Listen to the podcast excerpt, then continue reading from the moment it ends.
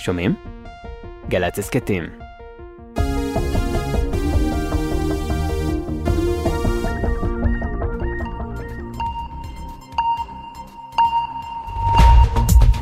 באוקראינה שלושה בני אדם נהרגו הלילה מתקיפה רוסית בקייב. התקיפה הזו מצטרפת למספר תקיפות נוספות השבוע על אוקראינה.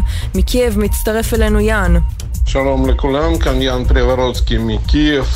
אנחנו אחרי שש עשרה ימים ולילות במאי שהרוסים זורקים עלינו, על הראש שלנו, יותר מ-מאתיים טילים ומל"טים. כל הלילה אנחנו שומעים את הפצצות, וזה לא רחוק מהבית שלי. עשרים ושבעה עשרים ושמונה במאי היו יומים של קייב, אבל לילה בין עשרים ושבעה ב-עשרים ושמונה במאי היה הכי גרוע, שלושים ושבעה טילים ומל"טים. הגנה אווירית של אוקראינה היא עובדת טוב מאוד. רג'פ טייפ ארדואן הוא נשיא טורקיה בפעם השלישית ברציפות, לאחר שניצח בסבב השני לבחירות לנשיאות השבוע. מאיסטנבול מצטרף אלינו מיכאל. שלום, כאן מיכאל חלפי מאיסטנבול. הנשיא רג'פ טייפ ארדואן ימשיך לכהן כנשיא טורקיה אחרי שניצח השבוע בסבב הבחירות השני והביס את יריבו מהאופוזיציה כמאל קלצ'דארולו. ארדואן קיבל יותר מ-חמישים ושניים אחוז ויריבו מהאופוזיציה קלצ'דארולו קיבל כמעט ארבעים ושמונה אחוז. עם ההודעה על ניצחונו ארדואן נשא נאום בפני אלפי תומכיו באנקרה וקרא: העם העניק לנו את האחריות לשלוט בחמש השנים הבאות. אני מודה לאזרחים על התמיכה. ובספרד ראש הממשלה החליט על הקדמת הבחירות הכלליות לאחר שמפלגתו הפסידה בבחירות האזוריות. מברצלונה מצטרף אלינו אלעד. שלום, כאן אלעד וולפין מאוליביה שבברצלונה. ראש ממשלת ספרד פדרו סנצ'ז הודיע השבוע על בחירות בזק בעקבות תבוסה שספגה המפלגה הסוציאל דמוקרטית בראשה הוא עומד בבחירות האזוריות שהתקיימו בסוף השבוע האחרון למפלגות הימין. ממשלת השמאל בספרד מובילה מדיניות של סיוע ממשלתי כדי להתמודד עם משבר יוקר המחיה. הבחירות הכלליות היו אמורות להתקיים בדצמבר וכעת הוקדמו ל-עשרים ושלושה ביולי. לטענת ראש הממשלה סנצ'ז, שמכהן בתפקידו מאז אלפיים ושמונה עשרה, למרות שהבחירות היו אזוריות, המסר שהן העבירו הוא מעבר לעניין המקומי. וכדי לקבל תוקף לכך שהעם עדיין מעוניין שימשיך בתפקידו, החליט להקדים את הבחירות הכלליות. וגם רגע לפני משבר כלכלי היסטורי, בית הנבחרים האמריקני אישר את תקרת החוב, ראיון מיוחד עם אח של ההרוג מהטבח בטקסס, ואליזבט הולמס נכנסת לכלא. יומן החוץ, אנחנו מתחילים. מסביב לעולם ב-חמש עשרה דקות, יומן החוץ של גלי צהל מביא לכם את כל מה שקורה בתבל. נתחיל מהסוף. בית המחוקקים האמריקני אישר הלילה את העלאת תקרת החוב של ארצות הברית בהצבעה חוצת מפלגות, ובכך לפחות נראה שהכלכלה האמריקנית והעולמית חמקו מהן הסערה. אבל מהי בכלל תקרת החוב ולמה זה צריך לעניין אותנו? כתבי החוץ של גלי צהל כאן איתי באולפן כדי לעשות סדר. נתחיל איתך, כתבתנו שחר כנוטובסקי, מה השלב הבא עד שהחוק יאושר סופית? אז באמת בית הנבחרים אישר את העלאת תקרת החוב ברוב של שלוש מאות וארבע עשרה תומכים מול מאה ושבעה עשר מתנגדים, ובכך הציל את ארצות הברית ולמעשה את העולם כולו מקריסה כלכלית חסרת תקדים. ולגבי מה הלאה, כעת מתווה הפשרה אליו הגיעו הנשיא ביידן ויושב ראש בית הנבחרים הרפובליקני קווין מקארתי יעבור לאישור סופי של הסנאט, שחייב לקרות עד ליום שני, המועד בו לפי האוצר האמריקני ארצות הברית לא תוכל להמשיך לשלם את חובותיה ללא הגדלת התקרה. לאחר מכן ביידן יחתום על החוק והעניין יסתיים לפחות לזמן הקרוב. תודה שחר, כתבתנו יערב רם. אז מהי בעצם תקרת החוב הזו ומדוע היא סיכנה את הכלכלה העולמית במידה כזו שהרפובליקנים והדמוקרטים הסכימו? דמייני אומר שיש לך מאה שקלים, ואחרי תקופה מסוימת את מבזבזת אותם. מה את עושה? מבקשת עוד. אז לאוצר בארצות הברית נמאס לבוא למחוקקים בכל פעם ולבקש שיאשרו להנפיק עוד ועוד אגרות חוב. אז הם החליטו ב-אלף תשע מאות שבע עשרה להגדיר תקרת חוב. כלומר, כמה כסף המדינה יכולה ללוות עד תאריך מסוים בלי לבוא ולבקש עוד. התקרה הזו כמובן אף פעם לא מספיקה, ובשבעת העשורים האחרונים העלו אותה בערך שמונים פעמים. היום היא עומדת על יותר מ-שלושים טריליון. דולר. תודה ירה, וכדי להסכים על העלאה של התקרה הזו, היו צריכים הרפובליקנים והדמוקרטים לשבת סביב שולחן אחד, להגיע לפשרה. כתבנו ברק בטש על מה כל אחד מהצדדים ויתר. שבועות ארוכים של משא ומתן קדמו להצבעה הזו. הרפובליקנים רצו קיצוצים נרחבים, הדמוקרטים רצו יותר מיסוי של חברות ועשירים. אף צעד לא יצא מרוצה, אבל נראה שנציגי שתי המפלגות רשמו הישגים. למשל, נקבע כי ההוצאות של הממשל הפדרלי ב-אלפיים עשרים וארבע ללא תקציב הביטחון יהיו זהות לאלו של אלפיים עשרים ושלוש, וב-אלפיים עשרים וחמש יעלו באחוז אחד. ותקציב הביטחון ב-אלפיים עשרים וארבע יהיה דומה לזה שתכנן ביידן מראש, כלומר עלייה של כשלושה אחוזים ביחס לתקציב הביטחון של אלפיים עשרים ושלוש, שעמד על שמונה מאות חמישים ושמונה מיליארד דולר. תודה לכולם. תודה. תודה. יותר מ-מאתיים אירועי ירי המוניים, כלומר אירוע בו נורו למעלה מארבעה בני אדם ב-מאה וחמישים ימים מאז תחילת השנה. זו הסטטיסטיקה הכואבת בארצות הברית. מאות משפחות שאיבדו את יקיריהן ברגע. אחת מהן היא משפחת קומאנה. בן המשפחה אליו היגר לארצות הברית מוונצואלה כדי למצוא חיים טובים יותר, אך במקום חיים חדשים מצא את מותו באירוע ירי בטקסס לפני חודש, בו מתו שמונה בני אדם.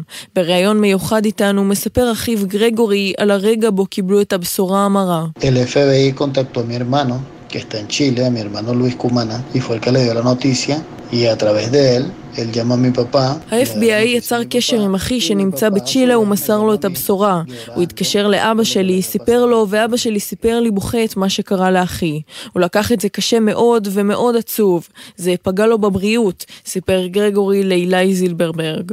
שני אחים נוספים של גרגורי נורו למוות בוונצואלה, ומשפחתו מתקשה להתאושש מהאסון הנורא. גרגורי קורא לממשל בארצות הברית לעשות הכל כדי שהם יהיו המשפחה האחרונה. De, de tener una ley donde, donde prohíbe estas cosas, porque mira, creo que a partir de cierta edad, dependiendo de los condados, ארצות הברית צריכה לחוקק חוק שאוסר על השימוש בנשק. כל אדם שעובר עליו יום רע מוציא נשק ומתחיל לראות. זה לא רק אחי, זה יכול לקרות לכולם. גרגורי מספר לנו שלמרות הכל, אין בו כעס כלפי היורה שלקח את חייו של אליו, והוא רק רוצה שהפרו של אחיו ישוב הביתה. Te puedo decirle que no puedo sentir enojo contra alguien que no conocí, que no sé sus motivos y razones el cual porque hizo eso. אני לא יכול להרגיש כעס כלפי מישהו שלא הכרתי, שאני לא יודע את הסיבות והמניעים שגרמו לו לעשות את זה, מספר גרגורי וקורא. הדבר היחיד שאנחנו רוצים באמת זה להשיב את אחי בחזרה לוונצואלה, את האפר שלו, כדי שיהיה לנו כאן משהו ממנו, שיהיה קרוב אלינו.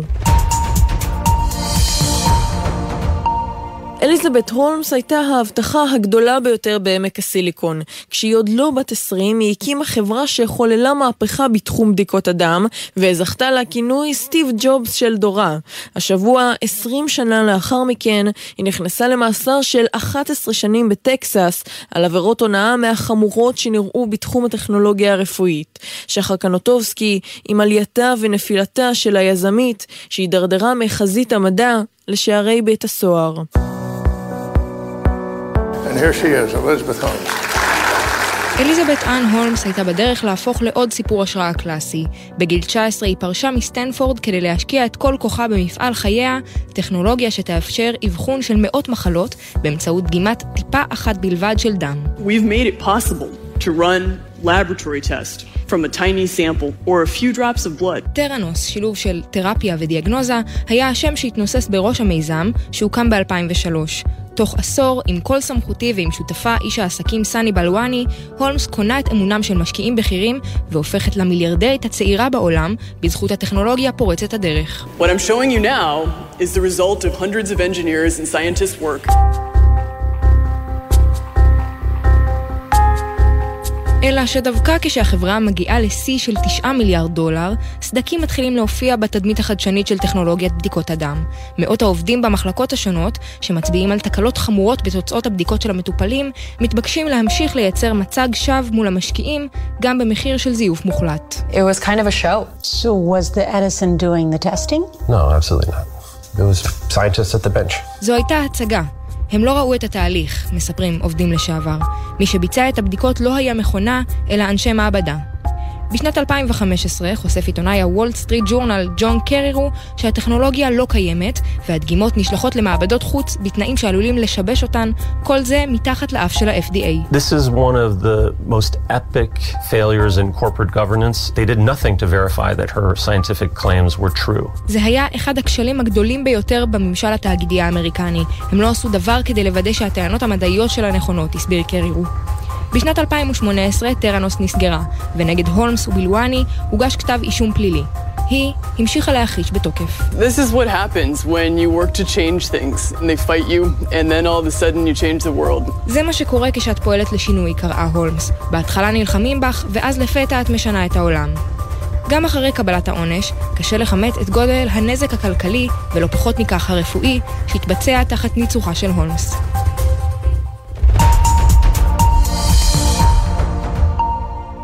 התושבים והתיירים בעיר ונציה הופתעו לגלות שתעלת המים הגדולה בעיר נצבעה בירוק. באיטליה מיהרו לחשוד בפעילי איכות הסביבה שכבר השחיתו בעבר אתרים ציבוריים, אבל מי באמת אחראי לתופעה החריגה הזו? כתבנו ברק בטש מצטרף אלינו עם הפרטים ותוצאות החקירה. שלום ברק. שלום עומר. תושבי ונציה התעוררו השבוע למראה די משונה. המים בתעלה הגדולה בעיר, אחד האתרים האהובים ביותר על התיירים המגיעים לאיטליה, נצבעו בצבע ירוק זרחני. באיטליה מיהרו להעלות השערות לגבי האחראים לאירוע, כשהחשודים העיקריים היו פעילי איכות הסביבה, שבמהלך החודשים האחרונים השחיתו בצבע מבנים ואתרים ציבוריים במחאה על יחס האדם לסביבה. בישיבת חירום שכינס ראש המחוז של ונציה לצד המשטרה המקומית, דנו הצדדים בצעדי הנישה אם יימצא כי מדובר בניסיון לזהם את המים. אחרי שדגימות מים מהתעלה נבדקו במעבדות, הודיעו באיטליה כי המים נצבעו בירוק בשל הימצאות כימיקל בשם פלורסין, שאיננו רעיל ומטרתו לבדוק את איכות המים. אז למרות שלל ההשערות והחשדות, אפשר לומר שהפעם לא מדובר בניסיון לפגוע במים או למחות, אלא רק בבדיקה שהסתבכה. וכהרגלנו נסיים את זמננו הקצר יחד עם אנקדוטה מוזיקלית. דמיינו עשרות אנשים מתגלגלים במורד תלול, מאוד תלול, ורודפים אחרי גלגל גבינה במשקל שלושה קילוגרמים. Now I'm gonna tell you a little story about the stuff dreams are made of. I'll tell you when it started, I remember it was way back when. I sat there crying, my sister was sighing, my blanket was my only friend. מדובר באירוע מסורתי שנערך מדי שנה באנגליה, ומשתתפים מכל העולם מגיעים להתגלגל ובעיקר להיפצע באירוע הלא מאוד בטיחותי. השנה שני הזוכים, גבר ואישה, איבדו שניהם את הכרתם, אבל אמרו שהניצחון שווה הכל ובעיקר את גלגל הגבינה בו הם זכו. אז עם השיר הזה, Cheese Please, מאלבום בהשראת הסרט רטטוי, אנחנו מסיימים להיום. נגיד תודה לכתבי החוץ שלנו יערב רם, שחר כנוטובסקי וברק בטש, לעורך הדיגיטל מתן קסלמן, הטכנאים הם ניב ירוקר ובן שני. אני עומר עזרן ואנחנו ניפגש באותו זמן אבל במקום אחר בשבוע הבא.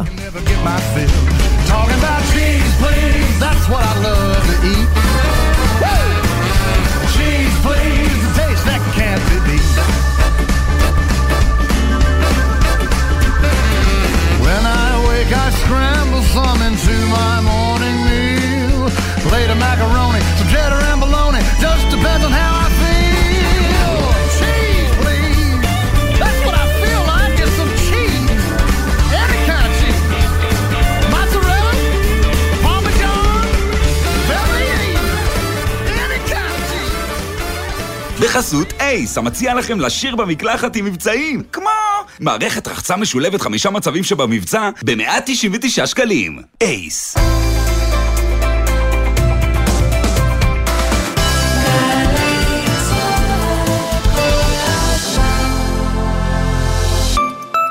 להודות על שנה של עשייה בתשדיר של שלושים שניות? צריך לפחות שבוע. שבוע ההצדעה לשירות הלאומי-אזרחי. מתנדבים ומתנדבות, אנו שמחים להזמינכם לשבוע ההצדעה, שיתקיים מ-ארבעה עד שמונה ביוני, תתוו עד י"ט בסיוון. בואו ליהנות מהאירוע המרכזי בבריכת הסולטן. חפשו שבוע ההצדעה ומהרו להירשם. השירות הלאומי-אזרחי. לשרת, להשפיע, להוביל. הכירו את אריה. נהג מחבש בפנסיה, עבד במעץ ארבעים וחמש שנה. בכל שנה סלל כ-מאה ושמונים קילומטר אספלט. הכפילו בכל שנות עבודתו ותבינו שאם נחבר את כל הדרכים שסלל, נוכל להגיע עד סלוניקי, שממנה על הארצה. רספקט, אריה. תנו כבוד למבוגרים שלנו, הם ראויים לזה. הביטוח הלאומי, לצדך ברגעים החשובים של החיים. אז יגידו שאת לא זמינה, שאת מסננת, שאת סוציומטית. אז יגידו, אבל את לא תתעסקי בנייד בזמן הנהיגה, ותחזרי לכולם רק אחרי שתחני במקום בטוח. והם? בסוף הם יגידו לך תודה. תודה שאת מחויבת לחיים שלך ושל כל האנשים שבדרך. הרלב"ד. מיד אחרי החדשות, דניאל